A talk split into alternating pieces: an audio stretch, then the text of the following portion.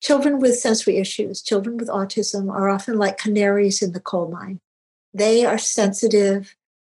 Their difference is so fine. They're not deficient, they are hyperficient. They are sensing things that the rest of us, dull, ordinary sensors, are not sensing. How is it possible for a parent of a child with autism to become the superhero their child needs now? I'm Len. And I'm Cass. When our son was diagnosed with moderate to severe autism, we went all in. We spent over a decade learning everything we could on how we could transform to help our son thrive. And guess what? He's doing it. This year, he ran for class president. Each week on this podcast, we will be sharing the secrets needed for you to become the superhero your child needs. If you want to learn how to tap into your innate superpowers to help your child thrive, visit autismparenting.secrets.com. Welcome to Autism Parenting Secrets. It's Len. I'm here with Cass and a very distinguished guest. Carol Stock Kranowitz is with us today, and she's in the arena of helping parents. She's a living legend. She's been a pioneering thought leader for decades, and she's best known for her first book in the Sync series, The Out of Sync Child, released in 1998. And it's really the sensory guidebook uh, for parents on how to understand and help their child with sensory challenges. I know it was on our bookshelf, uh, one of the first books that Cass bought. And her background, she was a music and movement and drama teacher for 25 years. In that capacity, she observed many out of sync children, preschoolers, and she began to study sensory processing and sensory integration theory. Uh, she learned ways to identify her young students' needs. And in her writings and workshops, which are in the hundreds and have spanned the entire globe, she explains to parents and teachers and educators and professionals how sensory issues play out, providing an enjoyable sensory motor toolkit, if you will, for them to help the children address their sensory issues at home and in school.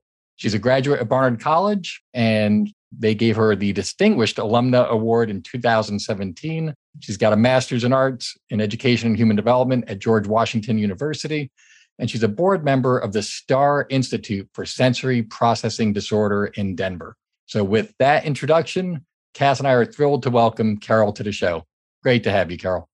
Oh, Len and Cass, it's such a pleasure to be here. You're doing wonderful work and spreading the word and helping parents learn about their kids and themselves and how to make this a world a better place starting at home.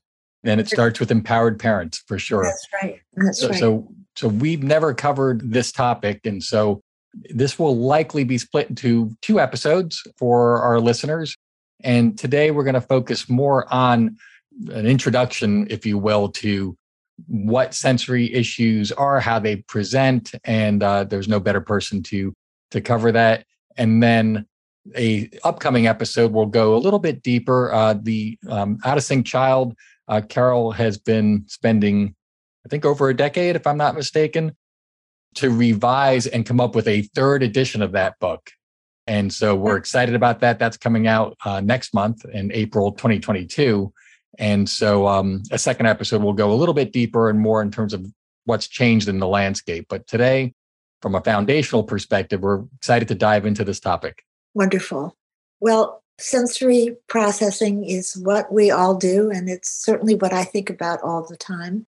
Sensory processing is a very natural event every second of the day, we're taking in gazillions of sensations from our own bodies and from our environment. So, right now, we are we're zooming so we can't touch or smell each other but cass and len and i can see each other and hear each other and we know that we're sitting in chairs and we know we're wearing clothes and we know if we cross our ankles or recross them. And we know that we're upright. We might know that we're hungry or that we just had a good lunch. So we we have a lot of knowledge that we're getting from from our bodies and our environment. this uh, what happens is something uh, something triggers receptors in our body. So I speak, and the receptors in your ear receives the sound and tells me where it's coming from, and tells you what the sounds mean, and then you respond with an answer or with an understanding. From infancy, even from before we're born, in utero, we are taking in sensations. Uh, the baby is getting, the embryo, the fetus is getting tactile and vestibular and proprioceptive information before before the baby's even born. Every time mom leans over to pick up the laundry basket and carries it upstairs, so is the baby.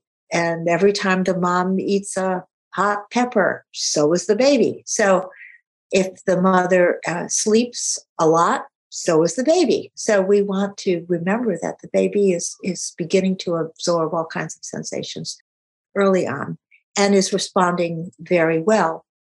At birth, the first sensation that the baby is really good with is the tactile sense.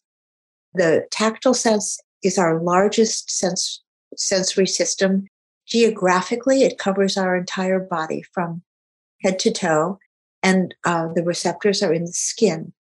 The most sensitive receptors are in our face, our hair follicles, the palms of our hands and the soles of our feet, and our genitals. So these are all very, very important surface areas for us to know when something's coming at us. Is it going to be soft like mommy's caress, or is it going to be stubbly like daddy's beard? Is it going to be uh, uh, a mote in our eye? And the baby is equipped to blink and to reach out to be cuddled or to push something away that's not not comfortable. So it's just incredible how nature has designed us. Um, I have five grandchildren, and when my 21 year old granddaughter was born, uh, my son said, We've got a girl, come and see her. So she was three hours old when I went to the hospital, and I ripped open her swaddling blanket and lifted her up. And I wanted to check her tactile system. So, so I stroked her cheek and she turned toward it. And I gave her a little finger, my index finger. I pressed it against her little hand and she gripped it with all her might. And I kind of breathed on her face and she blinked right away because she knew that wasn't useful. So, you know, she was already equipped to greet the world with her tactile system intact. Oh my God, I love that you did that. Like, that is amazing. it's, and it's really funny having two kids. Like, my, I don't remember my son as much as my daughter, but my daughter was born two weeks after my son was diagnosed with autism. And so he didn't have eye contact. But when my daughter was three hours old, my sister was holding her. And if my sister looked away from her, my daughter would cry. And as soon as my sister looked back at her, she stopped crying. And I was like, oh my God, this is what eye contact's like. You know what I mean? Oh. So it was oh. very, yeah, it was so kind of similar. Yeah. Well, you've you've seen it both in your kids. Yeah. So, t- the tactile system is one of the very important systems of the eight that we have. Now, everybody knows that there are five there's touching, smelling, tasting, hearing, and seeing. And these five were determined by Aristotle thousands of years ago. And he right? didn't know as much as we know today. Generally, we say there are eight sense, senses. Some people will break those down, and I've seen, I think, 23 senses are possible, but that's too many for me to handle. So I stick with eight. So we've got the tactile system. The vestibular system is another very important sense, and this is our sense of where our head is in relation to the surface of the earth. So we know when we're a three hour old infant, uh, whether we're being lifted, whether we are being turned over, uh, whether we're falling. Uh, and our vestibular system is absolutely essential to have moving well for our well being. There has been research on the vestibular system, and it has been shown that mammals will prefer being rooted to the earth if they have a preference between cuddling with mom and being secure on the earth, they will choose earth security. That's how basic it is. We must know that we are grounded. And little kids love to test their vestibular system and get on a swing and and leave gravity, defy gravity. It's so fun because they have that security that they will eventually jump off the swing and be rooted to the earth again. And that's the typical child. So the vestibular sense, hap- the receptors are in the inner ear. The stimulus is gravity. And when we feel our gravitational pull is changing, we know it right away. We're very, very sensitive to it.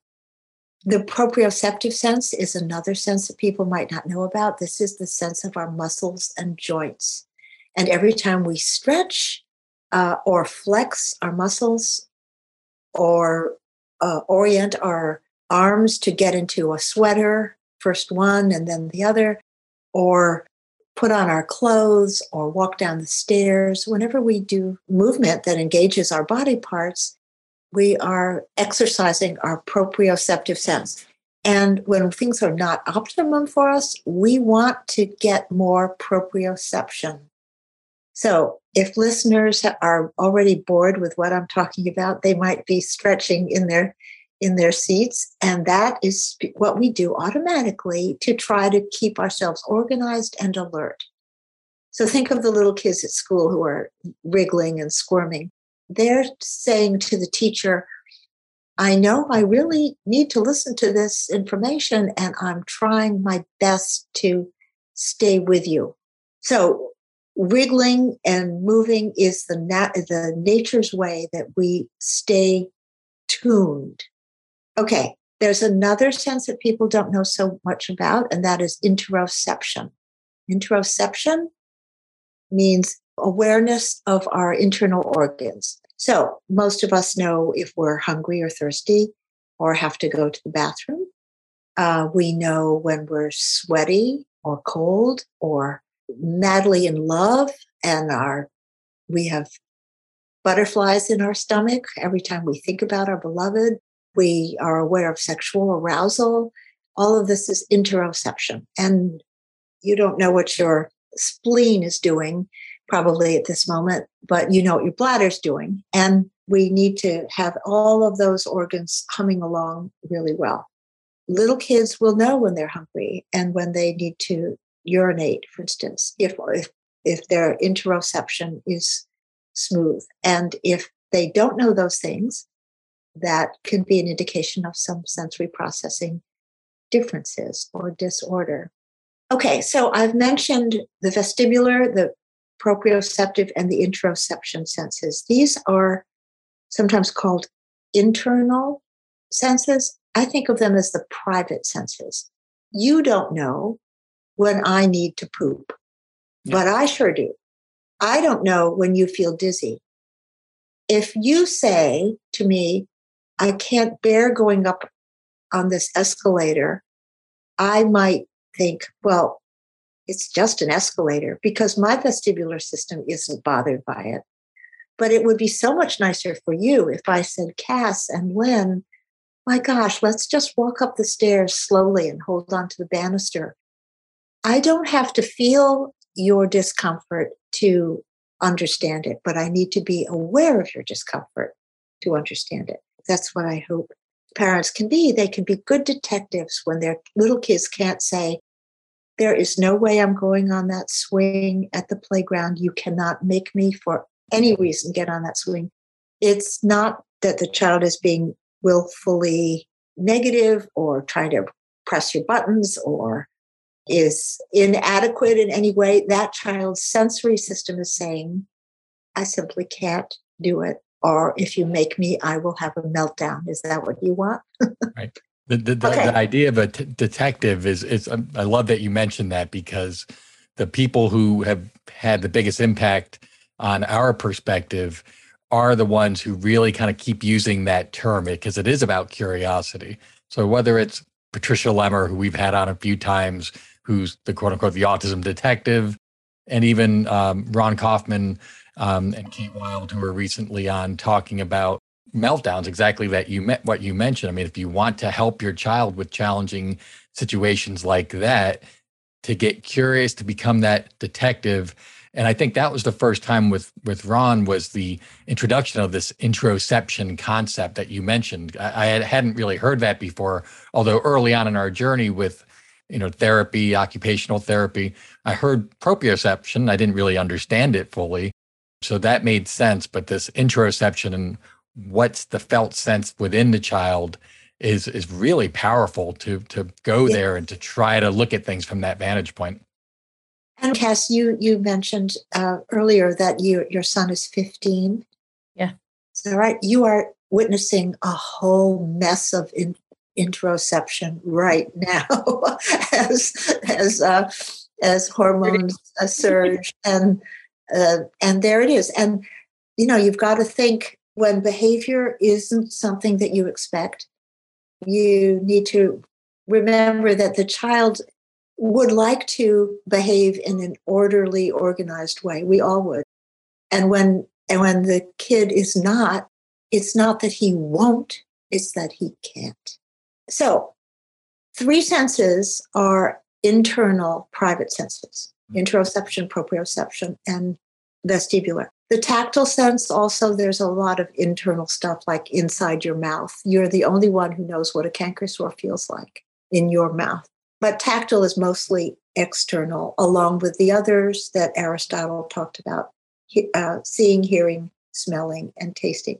And those are external or environmental senses. Something out in the environment happens that awakens our receptors. So uh, a bird flies from the branch and and i can see it you can see it. Everybody can see it.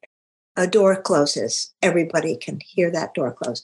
And it's how we respond to those uh, sensory messages uh, that keeps us rolling along. So most of us develop good vision and hearing for instance after say, four or five years of development, the kindergartner is expected to go to school, sit in a seat for a certain amount of time, listen to the teacher, follow instructions, play nicely, and and and do all that and be able to see the book that the teacher holds and listen to the song and so our expectations for the young child at school depend on a early childhood where the kid is practicing all about his senses. And to do that, the way Mother Nature has it planned, uh, we would all be outside most of the time. There would, in fact, not be an inside.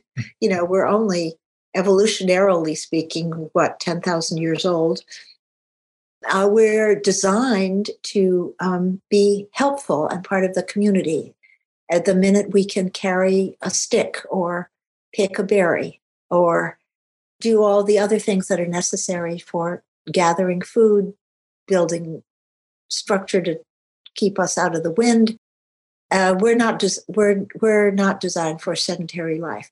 And in that four or five years, ideally the kid is seeing all kinds of things, looking at the horizon, learning what's over there and how fast is it coming toward me and what do I need to do in response to that? Is that a saber toothed tiger coming to eat me up? Or is that daddy? Do I go climb this tree to get away from it or do I run to it? We are uh, used to eating a lot of different things too and, and feeling different textures in our mouths and determining, oh, that's too sour, that's too rancid. Many many sensory experiences is is the point of uh, of early childhood development. Now when all things go well that's great. That's somebody else's child. Where everything is going going well. Um, for our listeners today you're listening because you have a child with differences and these can be all eight sensory systems can have some what Jean Ayres, the occupational therapist who developed the theory of sensory processing, what she called a traffic jam in the brain. It can be that your kid takes in sensations just like everybody. There's nothing uh, damaged or diseased about the receptors in the inner ear, in the skin, in the nose. Uh, the information comes in just the way it does for everybody.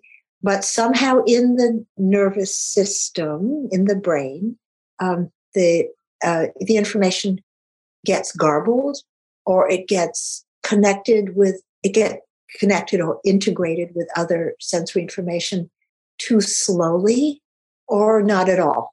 Do you know if so both of my children were C-sections and I'm just wondering the impact as you've been talking I'm thinking about like you know part of a you know vaginal delivery is the you know going through the birth canal which neither of my kids had that experience. And i'm just wondering is that really one of the besides what the baby experiences in the mother's womb that delivery like was that kind of almost a helpful transition that my mm-hmm. kids missed out on which might also contribute to their maybe sensory overload or their inability to kind of regulate um, as well as some you know maybe vaginal delivery children. Yeah um, i'm not the one to answer that.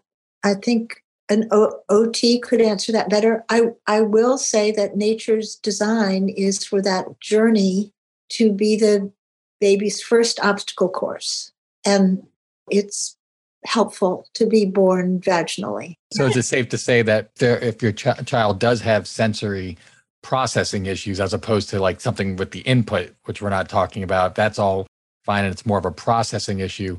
It could be that a C-section instead of vaginal delivery might be a contributor, perhaps. You know, again, other people may weigh in, but if someone's wondering, well, why does my child have these sensory challenges that perhaps if you're if you're endeavoring to understand well why that perhaps might be a contributor yes so. it might be i have a limited knowledge base here but i i will say that i found it interesting when i was a teacher to um, learn that some of the children that i taught who were loose and floppy kids who were kind of low tone kids i was interested to learn that some of several of them had been born by C-section. So that suggested, and this is my speculation, that yeah. they they didn't have the that uh, tremendous organized oomph to get out on their own. But there's so many reasons for a C-section. I mean, it could be the sure. child does have the oomph, and the mom's body parts don't. Right. Yeah. Or a cord around the so neck three times, you know, a cord around a neck three times and yeah, never. Of course. Of course. Yeah. Right. So yeah. Okay. So what happens when when sensory processing is not a smooth process? The information comes in, it gets garbled or delayed or not delivered. And so the response is delayed or out of sync. So think sensory in, sensory in, in, in, in, in, in, and then motor out. That's the sensory motor cycle. We take sensations in, our nervous system tells us what it is and how we should respond, and we respond. So think of the late processor. This is the this is the child who might be Albert Einstein or Wolfgang Amadeus Mozart, but we don't know it because the tunes are stuck in his head. he can't get it out. And what we want to do as parents and teachers is find a way to, uh, you know, find that avenue to help to help what lies within come out. I had an epiphany as a teacher that every child, and this might sound really nuts, every child is Shakespeare or Mozart or Einstein. And it's just that the conditions are not perfect enough for that child to eat to to let out all his wondering and his insights and his um, predictions. That's what I want to do. I want I want parents to figure out how to let it out, and I want that child to have that wonderful satisfaction Love it. It's unlocking their gifts. Uh, yeah. yeah. yeah. Yeah. Right. I want to uh, move to a, something slightly different about what we need our sensations for, because again, um, you'll. This I'm a broken record about this. How we must get our kids moving, and outdoors is the the, the best place to do it. Parents want their children to be, to be successful academically. Flashcards ain't going to do it. Video games and all the the two dimensional screens uh, are not as helpful as the real thing. It's hands on three dimensional experiences that really matter. And the more we give our kids these experiences, the more finely tuned their, their sensory systems become. Here's what we need sensations for. And don't forget it. The first thing is survival. We use our sensations to tell us that we're falling off the cliff. So our visual system tells us you are at the edge of the cliff, step back.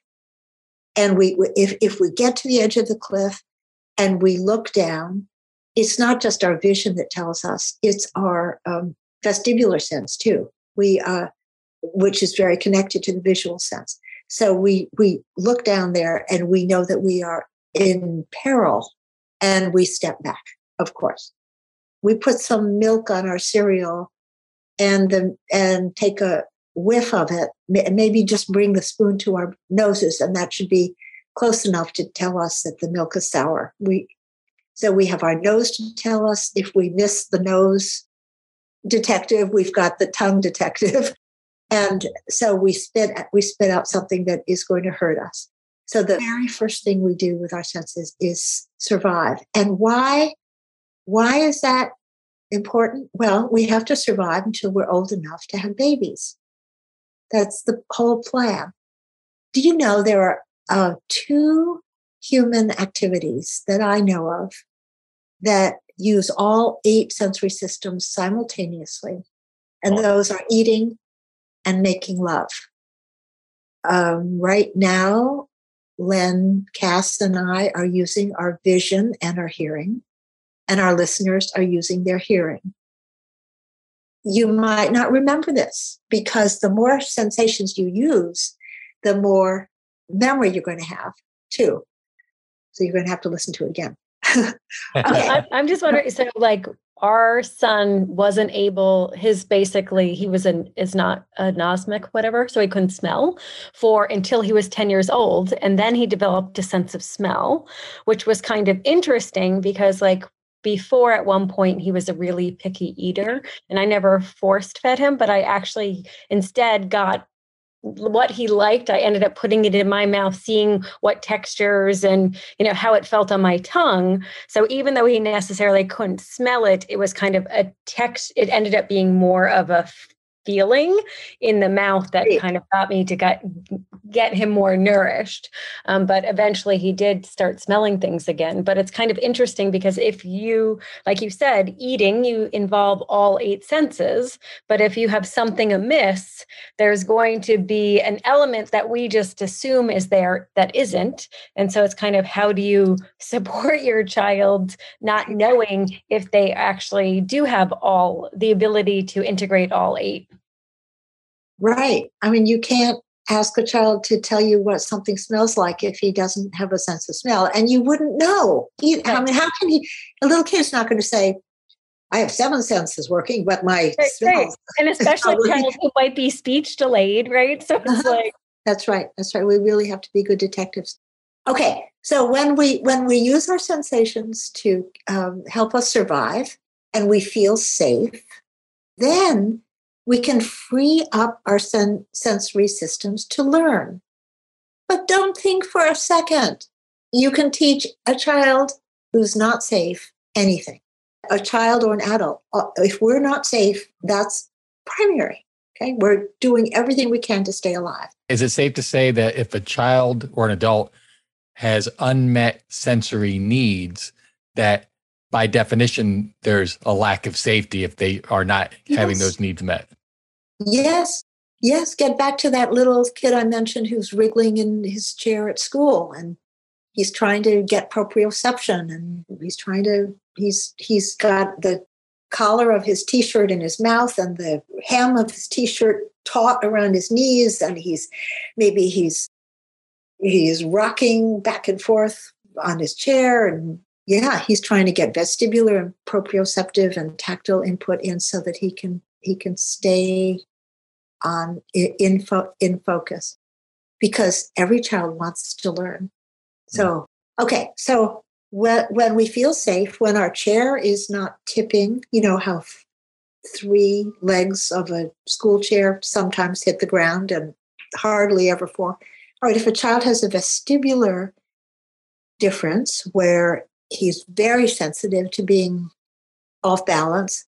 He's thinking about that chair. A solution to that is go get some old tennis balls and put some slits in the balls and ram them onto the tippy leg of the chair, and that will help that uh, chair be more secure. Um, all right, we also so we need we need our sensations for survival, for discrimination or learning, figuring out what's what around us.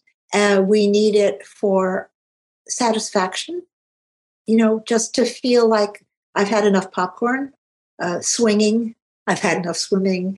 I need to go get something so because I have not had enough popcorn. I need to get some recess and I will just about die if the teacher says, Jimmy, you've been wriggling through math class, so I'll stay in with you to go over these fat math facts while the ch- other children go outside. Jimmy's going to die if he doesn't get that recess. Jimmy should get outside for a double recess, not a minus recess. We should get kids outside all the time.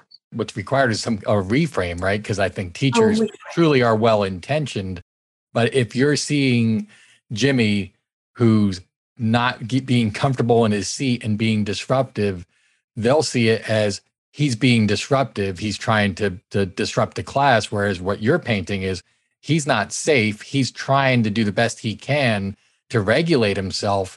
And so if the teacher only had that awareness, then they would never say, okay, let's take away the recess time because that would be an obvious solution. I mean, your book came out in 1998 schools weren't aware of it then. Are they more aware of this type of issue now, or yeah, not enough? Not enough. not enough. Um, I do. I do a lot of workshops and and in-service trainings, and sad to say that very few people know about sensory processing. So I'm I'm always I'm always eager to help people get a basis of understanding. Yeah. So, okay, we need all our senses to survive, and we need what we see to connect with what we hear. And I mean, imagine if you lived in a vacuum, life would be difficult. Okay, so what happens when there's that traffic jam in the brain is that kids' responses are not smooth. And a child might be over responsive. This is very common. The most the most common category of, of sensory processing challenges is called uh, sensory modulation. Most most kids with with sensory problems are over responsive. That means they I call that child the avoider. He he doesn't want the noises and the visual excitement.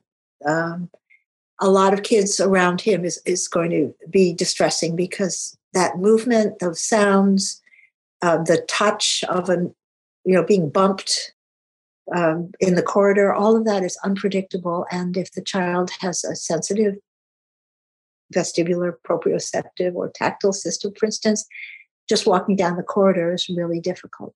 And, and these are kids who, I mean, I'm, I'm sure a lot will fall in this category, but a child who doesn't like to be hugged, a child who doesn't like to be touched, who, who really has issues with clothing, that would be someone who's more kind of this avoider. And I'm guessing you're going right. to talk about the opposite too, because yes, I think we got yes. one of the opposite ones. Right, right. And you know, I'm glad you mentioned that, Len, about um, children who don't like to be hugged, because for the the the mother of the newborn who is stiffening and and trying to twist his little body away from a parent's loving caress And that's really, really hard on the parent because, you know, you think, what's wrong with me? And I know a mom who whose child was very, very over responsive.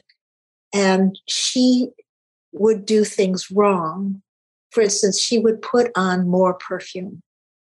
And she wanted to be more appealing to the child, and instead, she was less appealing. So she cried to me. She said, He only loves his father because daddy was very quiet and serene and didn't jiggle the baby. And this mom wanted to dance with him. And, and it was too much for that child. So, occupational therapy using sensory integration techniques worked with that little boy. And things are fine in that family now, but not at first, before there was understanding. So, we have the avoider.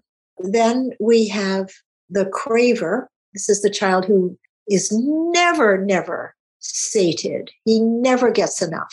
He wants more, more spinning, more eating, more uh, noise. I'm sorry? Jumping. Jumping. Yes, yes.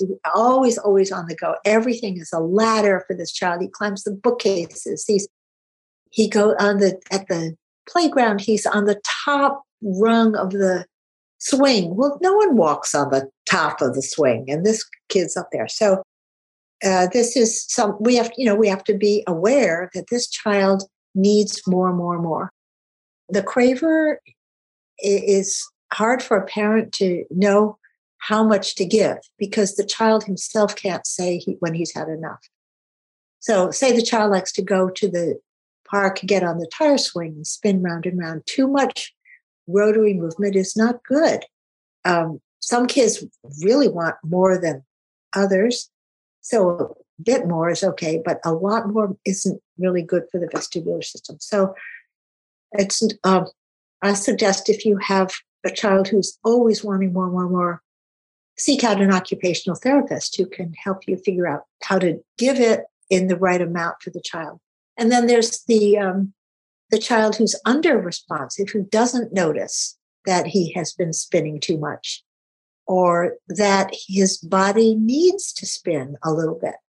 He, he's this is the loose and floppy kid, or he doesn't hear his name being called. He doesn't know when he has chewed that bolus, that lump of food in his mouth, to the consistency that's appropriate to swallow.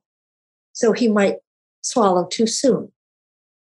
Uh, I had an uncle who was under responsive and he couldn't tell when food was ready. And he used to chew everything 24 times. And that was his answer. He found if he chewed it 24 times, he had learned that was sufficient.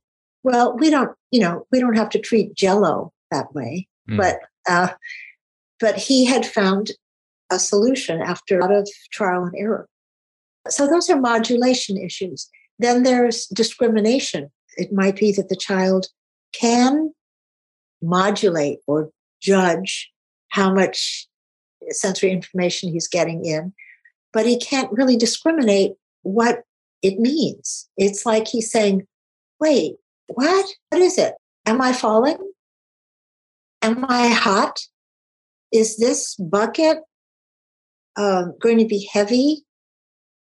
Uh, and you know, you know the kids that they pick up a bucket of paint or water and it sloshes all over the place. And the, the grown up's instinct is to think, what the heck?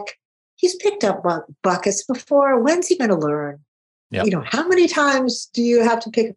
Okay, that kid has discrimination issues. His vision, his tactile, his proprioception input from that interaction with that bucket, it's not grounded. It, he, he, he hasn't learned it yet. His muscles have picked up lots of other buckets, but he hasn't, he doesn't have like a proprioceptive memory. So what do we do? What happens with clumsy kids who, whose discrimination is poor? We tend to say, I'll do it. I'll stuff you into your jacket and boots and the car seat and the seat belt. I'll cut your chicken. I'll brush your teeth for you because you you know you don't have good uh, judgment of how hard to brush your teeth i'll let you use markers because i know that crayon markers are easy for you crayons are harder for you because you have to discriminate how much oomph to put into the crayon. Okay so what we do that not to delay our children's progress but because we don't want our children to be in torment and we want to get through the day. No doubt. Wrong. We have to make our kids learn to use crayons and stuff their feet into their boots. And yeah it takes more time. It take we have to get up earlier. We have to allow 10 more minutes for that getting into the car process.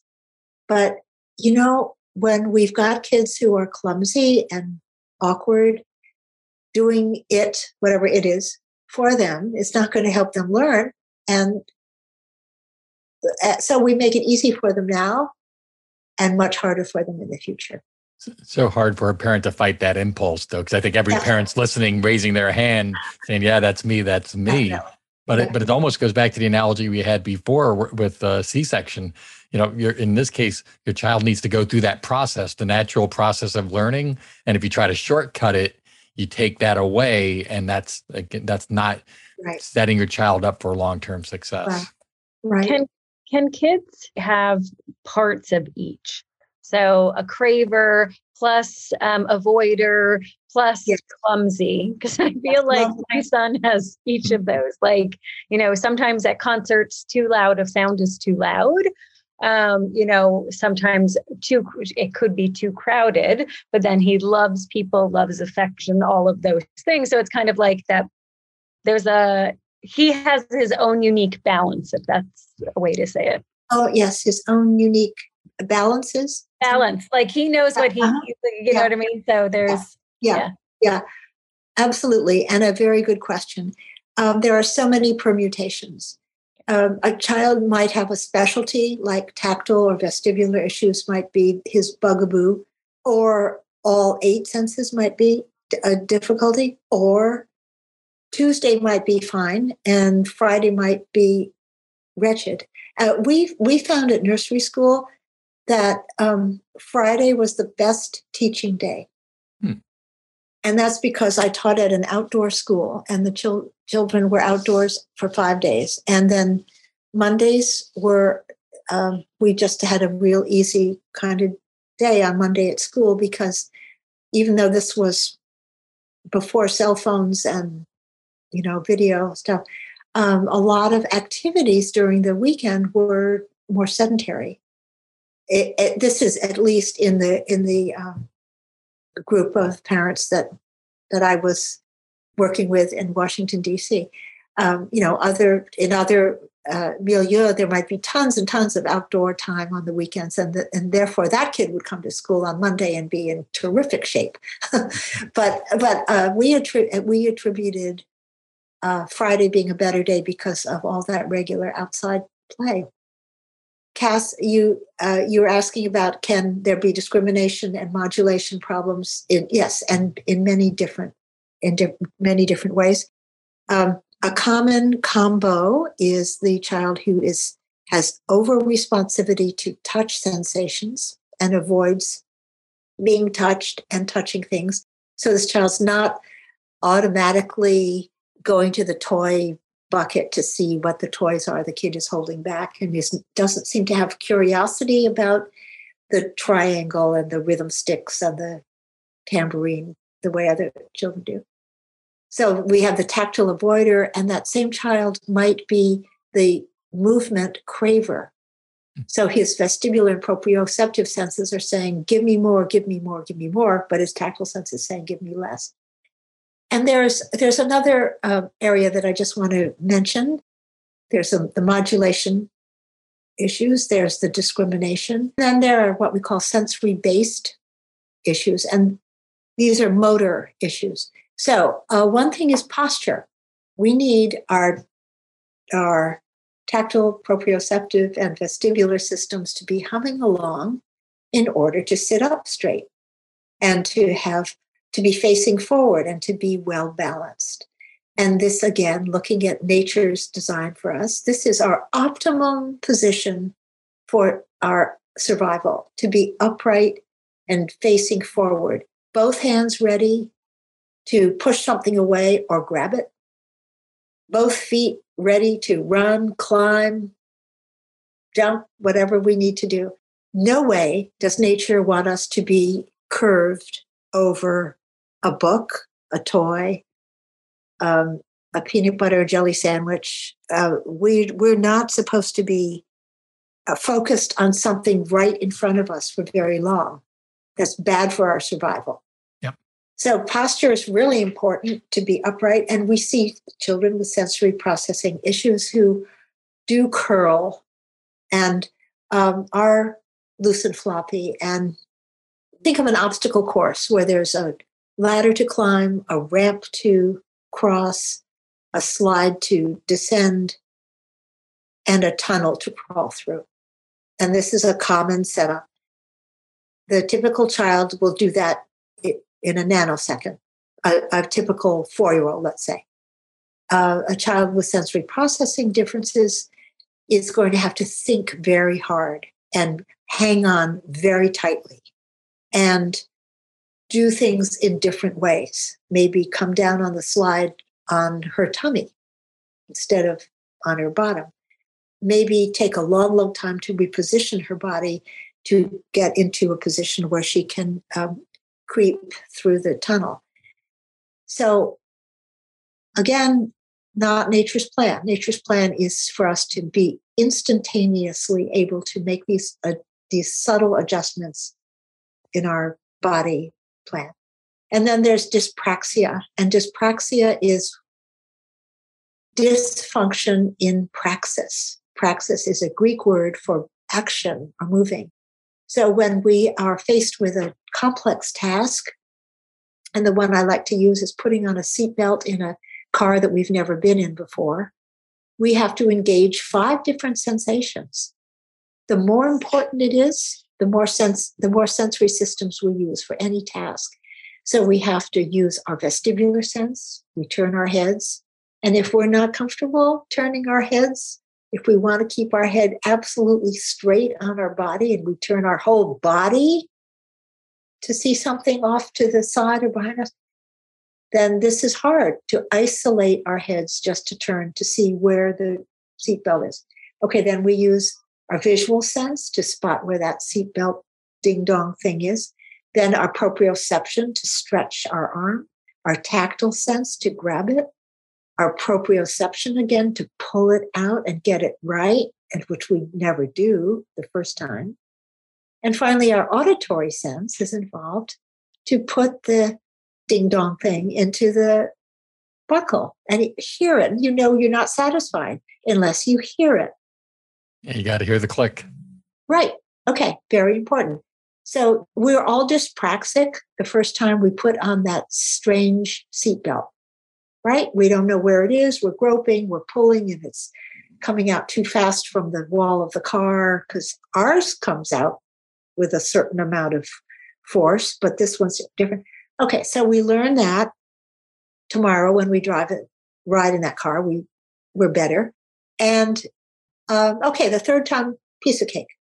For a person with sensory processing differences, it might be 17 times before that's an easy thing to do. So once again, mommy, you do it. And mommy, don't do it.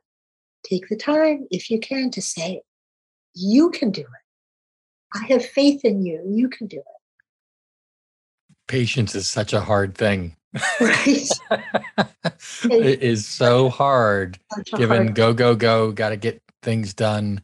And uh, yeah, it's just that's that's a hard concept for a parent to learn. But if they can, it opens up so much. Right. Let's let's talk about what we can do. Is that shall we segue? Yeah. Absolutely. Okay. Um, uh, being a detective is the first thing.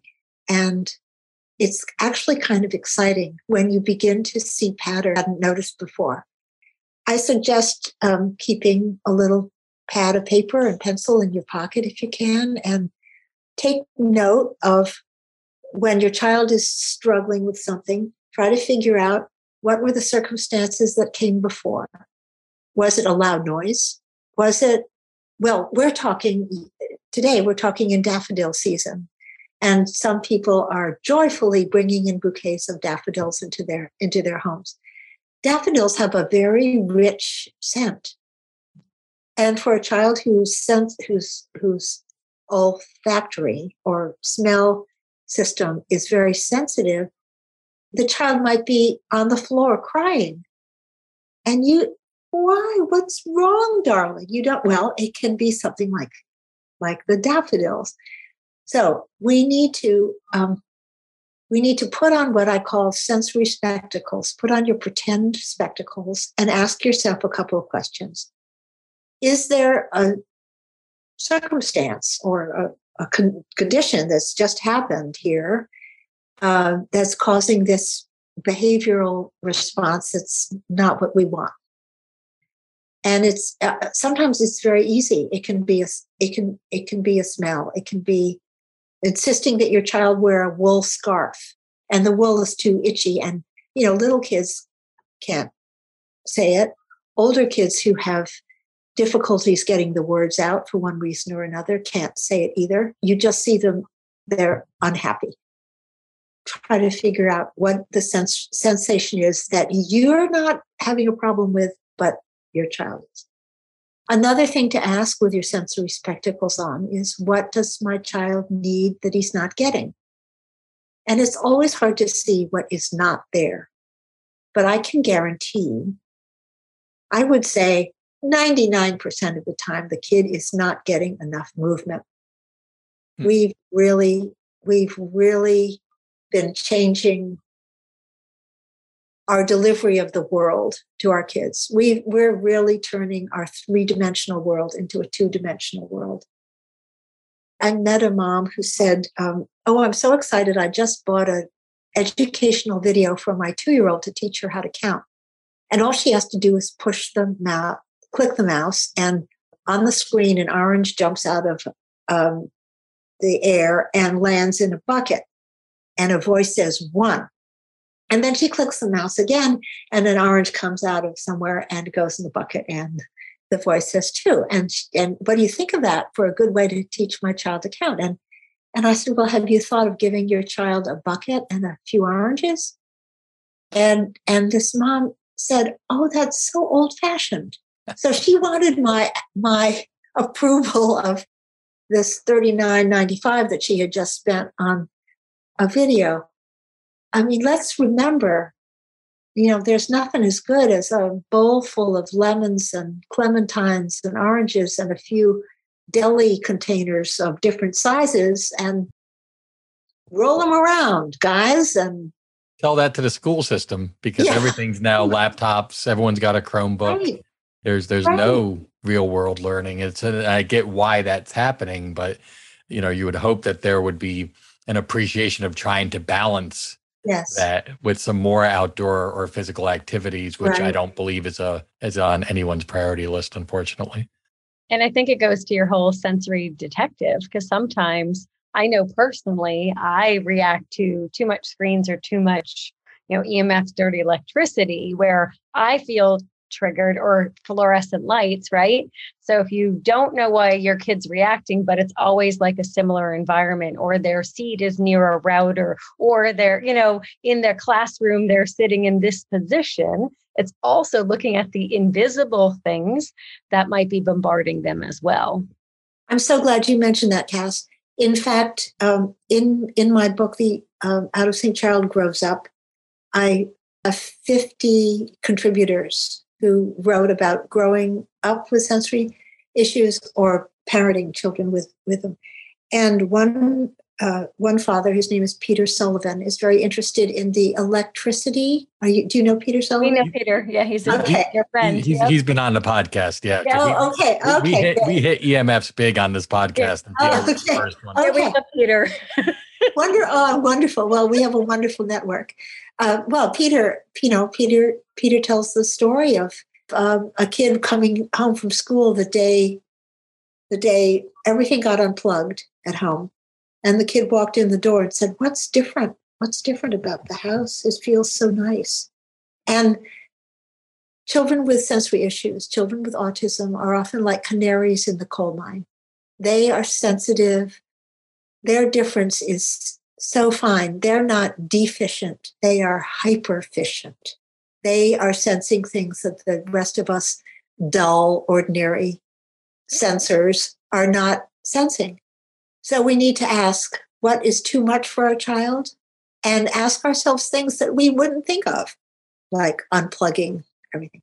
What sensations don't our kids get? And the number one thing is movement. And the, you know, you can start with that in your with your little notebook. Ask yourself, has my child had a chance to move? I mean, I think uh, schools schools ought to have it uh, hardwired into the curriculum that every 10 minutes there's a movement exercise.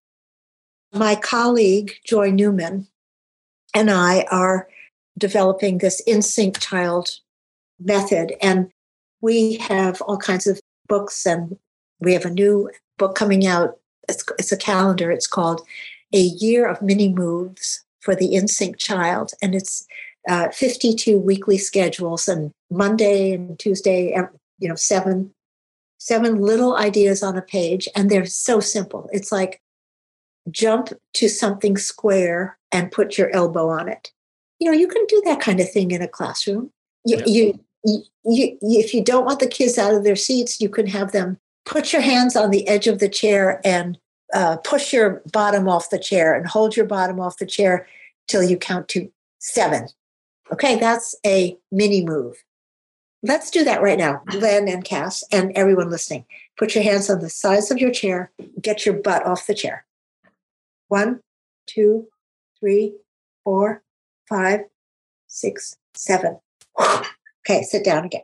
All right. Your arms should be tingling, your wrists, you should feel it in your wrists. You might feel it in your back. Okay, that's proprioception because you're getting nice input into your muscles and joints. Now you can concentrate better. It only takes us to the count of seven. That'd be great. I mean, something that simple and easy. Um, yes, it would be great to see that in the school system, and I hope that does eventually happen. Something like that. Yes, but at the, yeah. at the very least, parents can be more intentional at home to do that. And um, I know we we've uh, our son and our daughter and all of us do something called a Egoscue, which is a, a postural therapy, like exercises to get to move the body and to stretch. Now that takes a little bit longer, so I love the idea of very short, easy to do, can do anywhere uh, because that movement is really key. And I'm guessing you would also think you would also suggest that if you're if you can get barefoot, that that's also another way of enhancing the grounding experience. Oh yeah, oh yeah. I think little kids should be should be barefoot. Uh, toes are so interesting for babies to discover. It's, it's it's just wonderful. I have learned. I'm I'm way away from being a baby, and I've have learned now that shoes are advised for people whose arches begin to fall a little bit. Um, yeah. So I'm past the barefoot stage, uh, which is to say that we are sensory processors all our lives, and our bodies continue to change and develop. And um, here's a good time to say that uh, parents might be seeing their children cycling. They might see that um, a baby was very over responsive to touch, for instance. And then things smoothed out, and the primary and elementary years were okay. And then at 13 or so, the child again begins to be very sensitive to things like tags and shirts and the, the quality of the clothing. And well, we can expect that because we go through these phases as as we develop. It's part of the plan that things will come and go.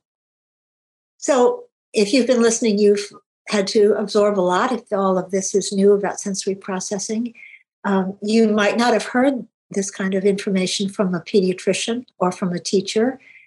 Uh, it's um, sensory processing is is still new for a lot of professionals. So, but I know that if you've if you've been listening, I know that you're thinking, yes, I understand what Carol is talking about. And I want to say to all of you, parents, what wonderful parents you are, what caring loving parents you are. I know that because you're listening to this and to the other podcasts that Len and Cass bring to you. Um, try some of the things I've suggested, like try to be a detective. Compare notes at the end of the day with the other grown-ups in the child's life. What did you notice? Did you see how how um, how he didn't want to get on the swing last week, but this week he was on the swing on his tummy just a little bit? You know, note when there's when there's progress, and don't make it happen too fast. You have to go kind of slowly. Um, notice what the what the conditions are, what the circumstances are that cause a meltdown, because sometimes it you, it'll be this great aha for you. And take note of it. Time of day matters. What the child has eaten or has not eaten. How much movement the child has had during the day. How much sleep he's had and the quality of the sleep. How much uh, interference there is from his environment. Uh, you know, one person might think the bubbling aquarium is very soothing and the pretty fish swimming is very soothing. And a, a child who is over responsive might think that is just just unbearable sensory input. So I think you'll begin to get excited and you will get empowered and you will have a lot of information about your child and go forth and learn about it. That was awesome. awesome. Thank you, Carol. Want to learn how to avoid the 33 mistakes most autism parents make? Get your free training today. Visit autismparenting secrets.com slash unstoppable.